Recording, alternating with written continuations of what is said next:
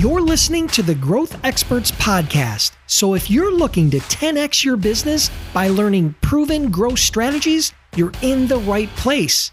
During my interviews with top CEOs, entrepreneurs, and marketers, I dig deep to uncover the real strategies, hacks, and tools to help you achieve your goals.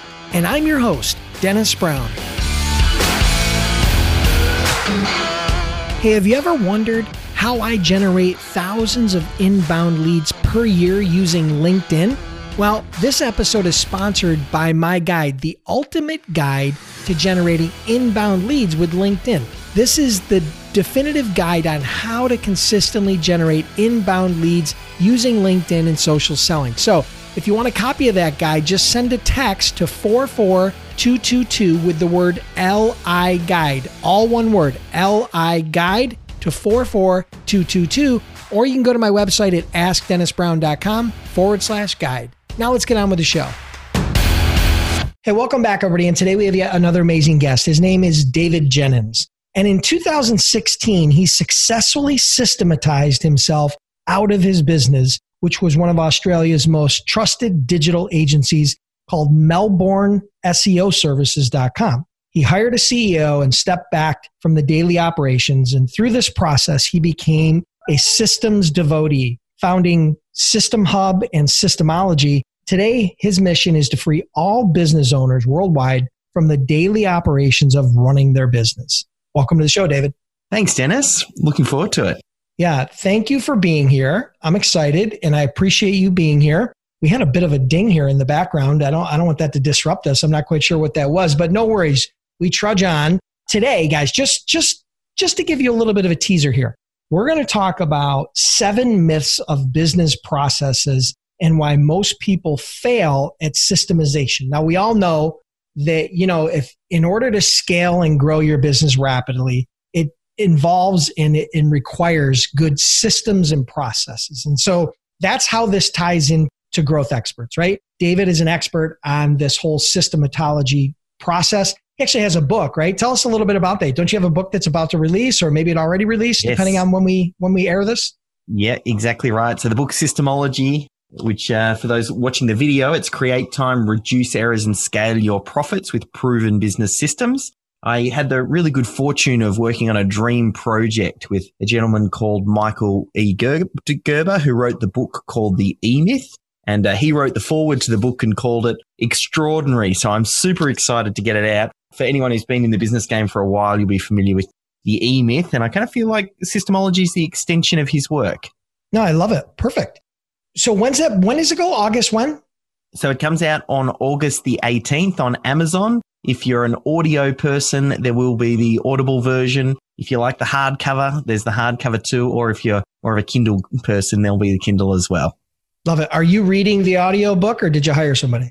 I am reading it. I always find that's the best. Whenever I listen to an audiobook, I love hearing it from the author because you you just get that extra feeling, that extra depth, and I can I put some extra little Easter eggs in the audio version as well. So I had Michael read the foreword, and uh, his wife played a little role as well, and then I read the rest of the book. So it's, it's great fun. Not to mention the you know the extra flair with the Australian accent. So I think that'll that'll go a long way. I'm definitely going to get the audio book. So thank you for that. All right. So give us a quick backstory. I mean, we're going to dive into these seven myths, but give us a quick backstory. How'd you get here? I mean, you started a digital agency, you grew it very rapidly, and then you migrated out. Tell us a little bit about that story. Give us a little bit of context, and then we'll dive into the seven myths. Mm, the business had been around for about 15 years, and I got trapped in the operations for about 11 or 12 of those years the business kind of grew organically. And because I could do all of the things, you know, I was the SEO, I could tweak the websites, I could look at AdWords and Facebook, all those sorts of digital marketing things. So I got really strong at solving problems and the team would start to rely on me. So anytime there was a problem, they'd come to me and I'd solve it because I was the knight in shining armor. Same with customers. I was on the website in the videos. So when the leads were calling, they wanted to chat with me and they built a relationship up with me. And even when I handed them to the back office, you know, the, the team to step in for the delivery, they would still come back to me if they had questions. And I had all these misconceptions in my head. I thought the business can't be systemized because it's such a fast moving industry and everything changes. If I write a system, it's going to be out of date.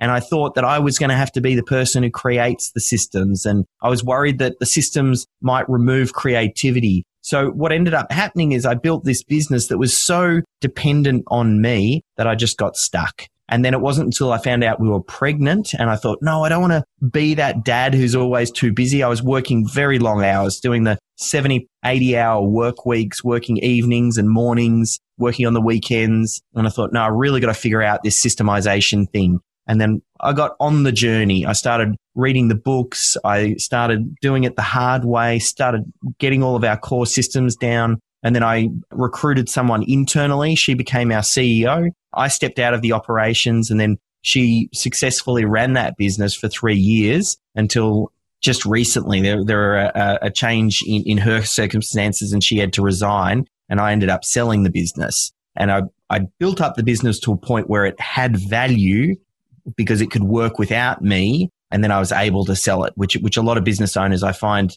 they don't really have anything that they can sell because the business is them.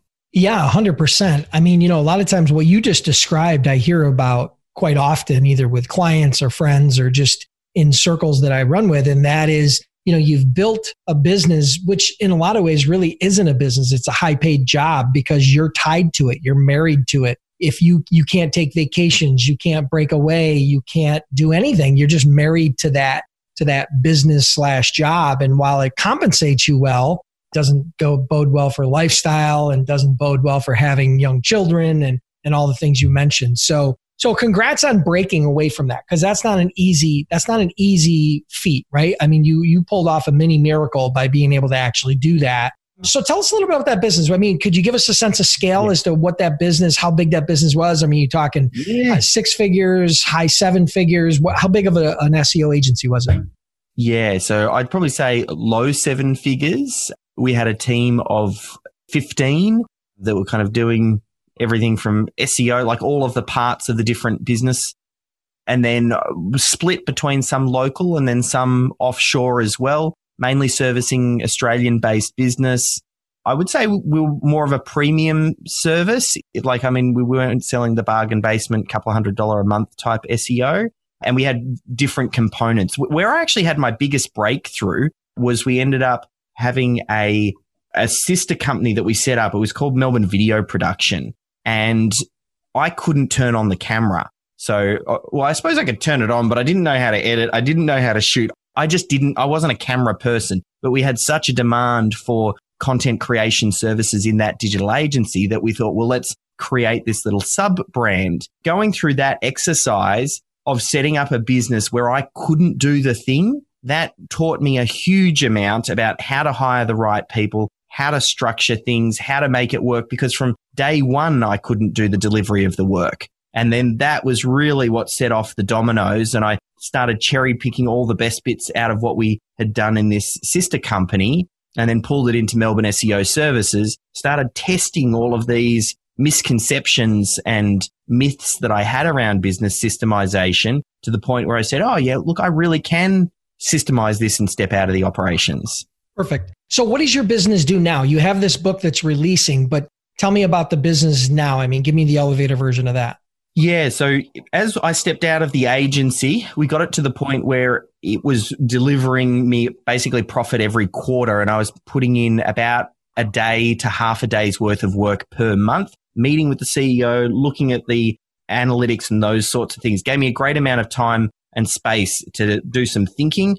I, we had the kids. We ended up having two kids and I took uh, some time off and I kind of rethought, okay, well, what is it that I want to work on next to, to be more strategic? And that's when I had a few people go, well, sh- show us what you were doing with this systemization thing. How were you able to get it out of your head? How did you structure it? Where did you start? And I ended up running a, a couple of little small coaching groups around systemizing business and removing business owners. And that kind of went really well. That ended up evolving into a little workshop that I ran. We recorded the workshop. And then I thought, oh, there's something to this. Started doing some consulting work where I then started working with some clients one on one to help just go. I'd go in for basically a three month engagement. I'd bring in some of my team. We'd work on the systems and the processes, get them up and running, identify the systems champion inside their business who'd take things over, and then I'd step out.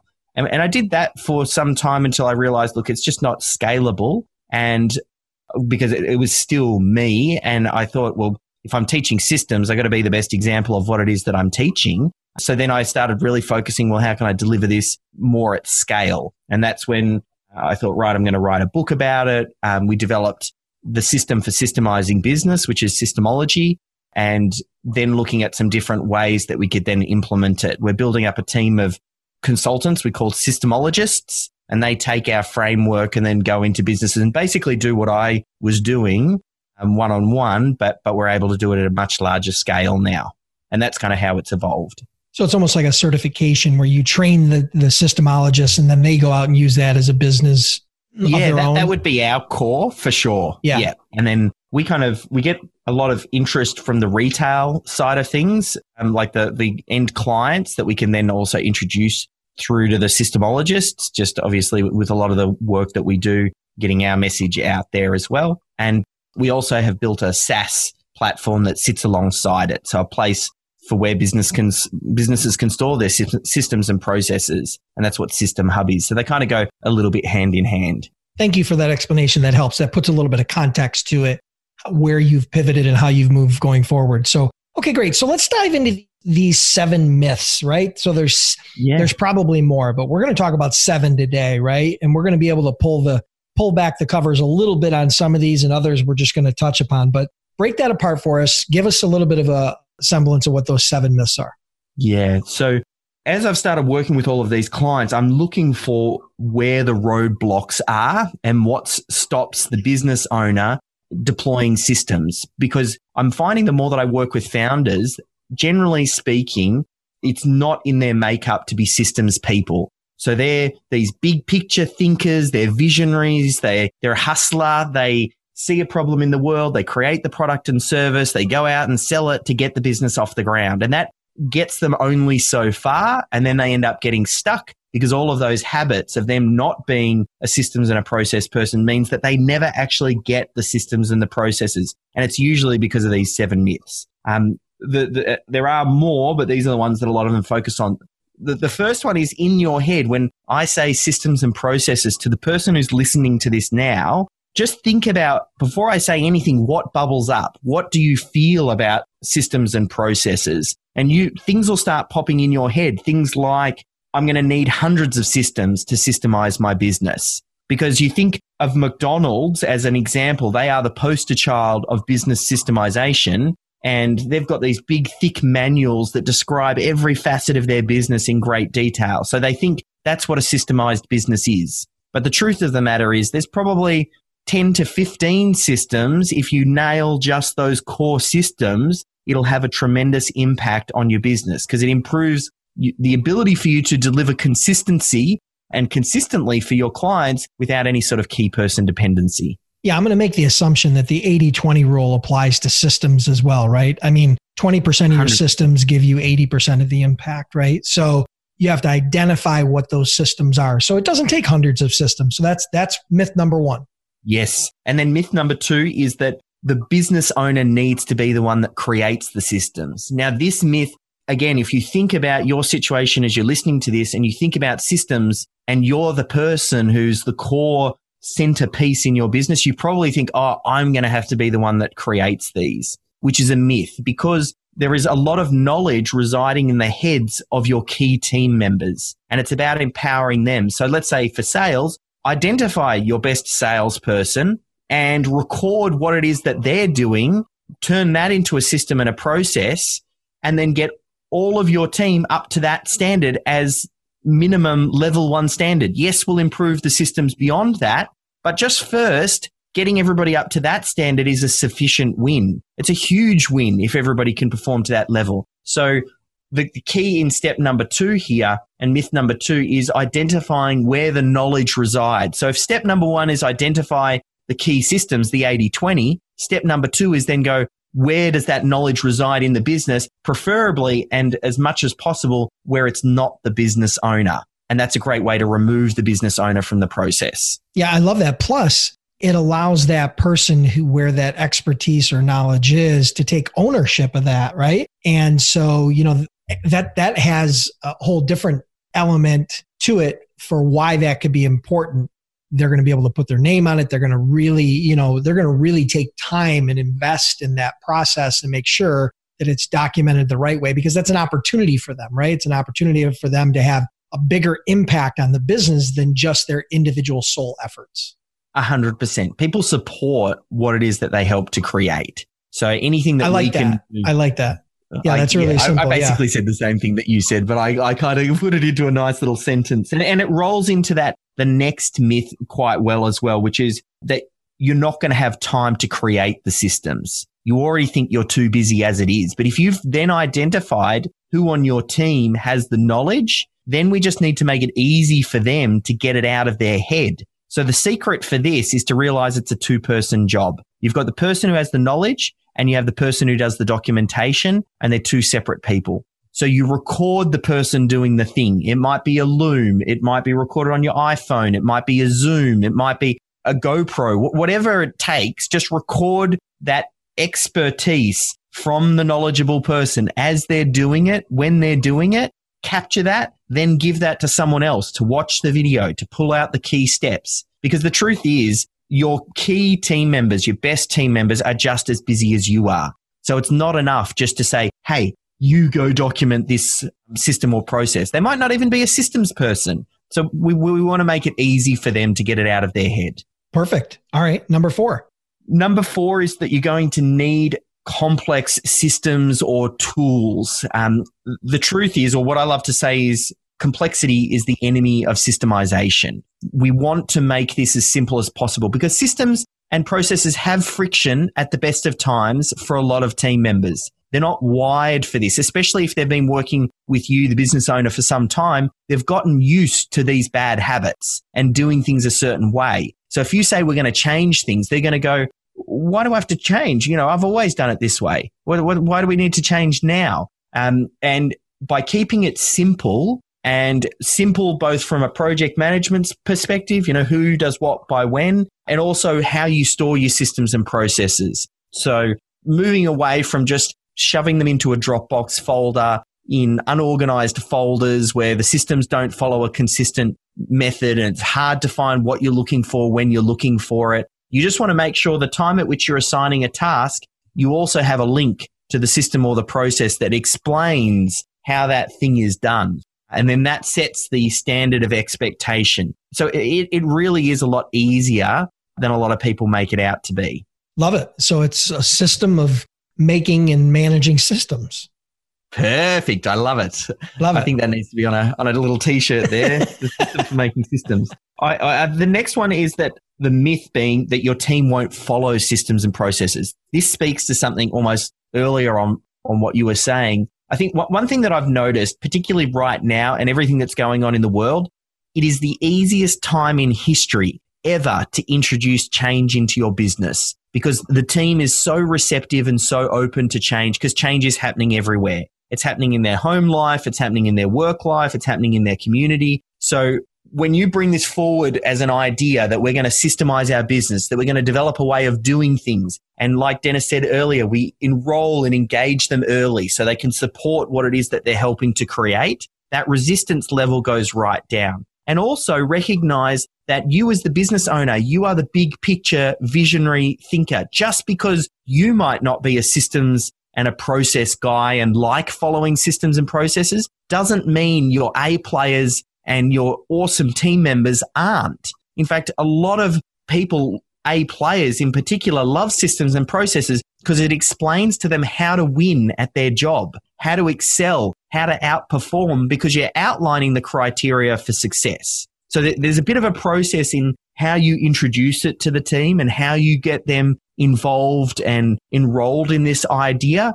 But it is a misconception that your team won't follow systems. And once you change the culture, it's just the way that they do things here. And it gets easier with every new hire. Old staff, they'll sit there and they'll go, yeah, why do I have to change? But new staff, if that's all they ever know, then it's very easy to get them on board because that's all they've ever known.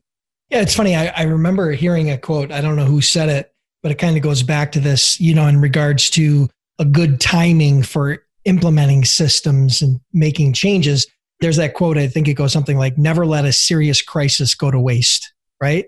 So yes. you, you have a great opportunity in this, in this changing environment to introduce change because people are used to it. People are expecting it, right? Everything's changing around them. So I think if people are listening right now, I mean, you know, if you've ever had that myth in your mind that people won't follow systems and that, you know, there's never a good time to implement something new because people are always resistant, you know, I think uh, David hit it on the head. I think it's, I think this is a great time for you to, to streamline and implement those systems. So awesome. And what's number six?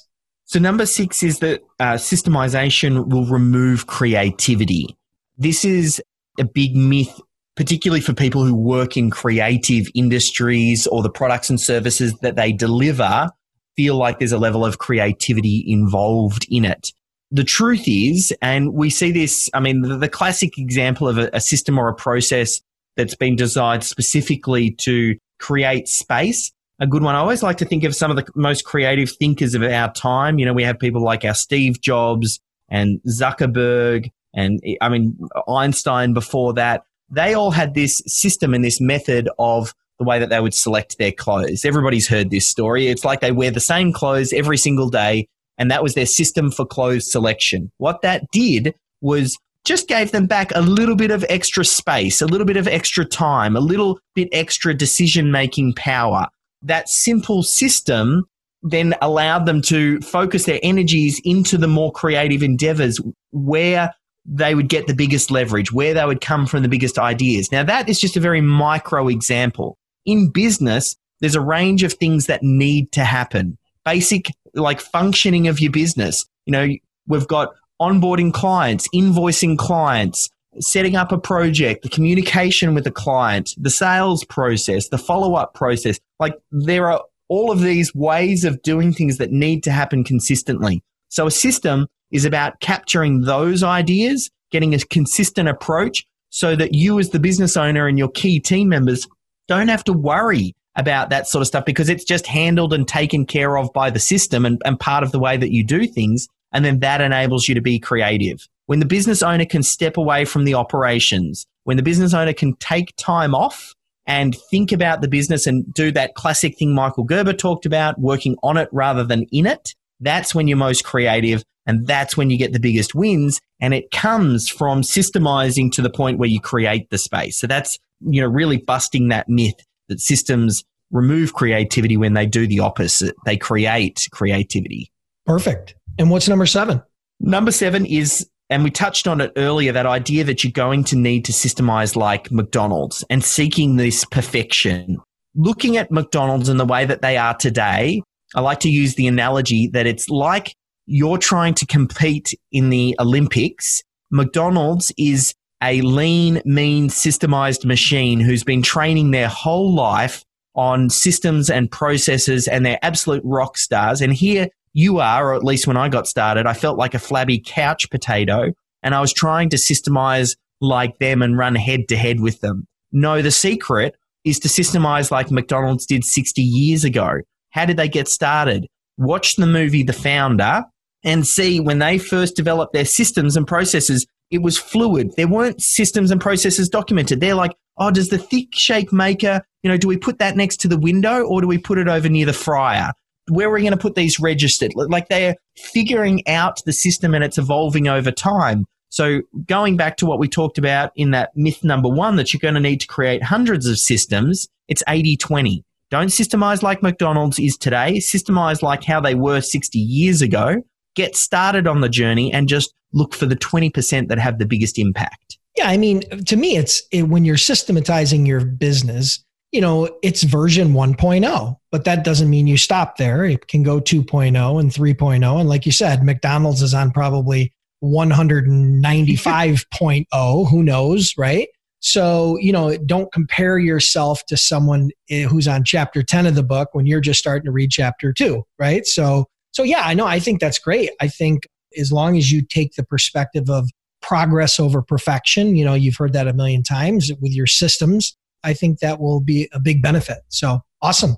And I often say with that one as well, the last one to think about is just capture things as they are right now. Everybody, when they start to systemize, they try and re engineer the process, make it just perfect. You know, oh, they hear about a CRM that they want to use or a new sales tool or, and they go, oh, well, we're doing systems. Now's the perfect time to rewrite those systems and processes and put that new platform in there. But what that does is it becomes a roadblock between you getting it done. It's just another thing that has to be figured out. You're much better off, first of all, thinking, what is the best way that we're currently doing these stages? Capture that best way, bring everybody up to that standard. That now is your new minimum. Your top performing method is now your new minimum. Then you'll look to rebuild on top of that. But definitely make it easy on yourself and capture just what you're doing.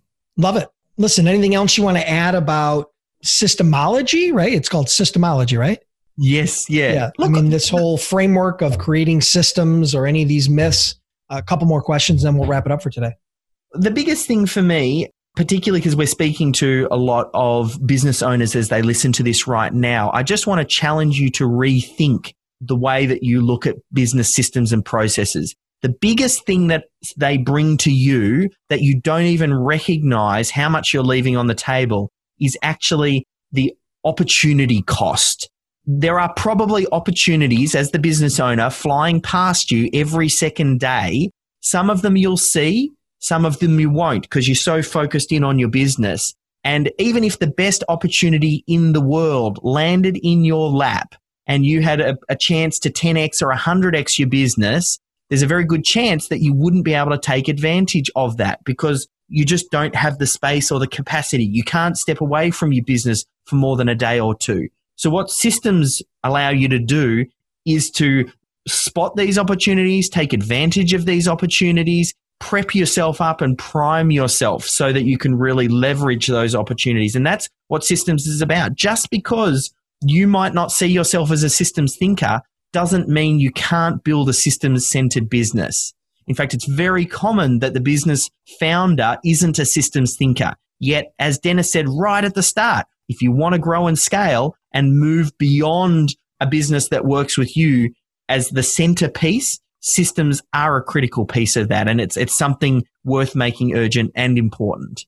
Love it. Perfect. Well, listen, I'm going to ask you a couple quick questions, rapid fire. Number one, what's your favorite growth tool or software, SaaS product, app, something that you're using to help you grow your business?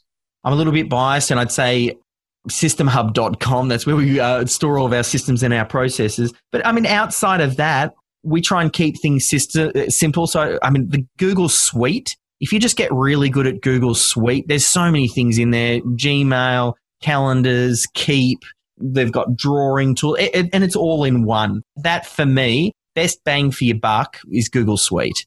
Love it. And what would be one book besides your book that you would recommend to the audience and then uh, or you know that maybe helped you on your journey and you maybe think might help them on theirs i'll mention two depending on where you're at. If you are yet to be sold on the idea of business systems and I, i'm hoping i've got you over the line but if you haven't read the book the e-myth by michael gerber.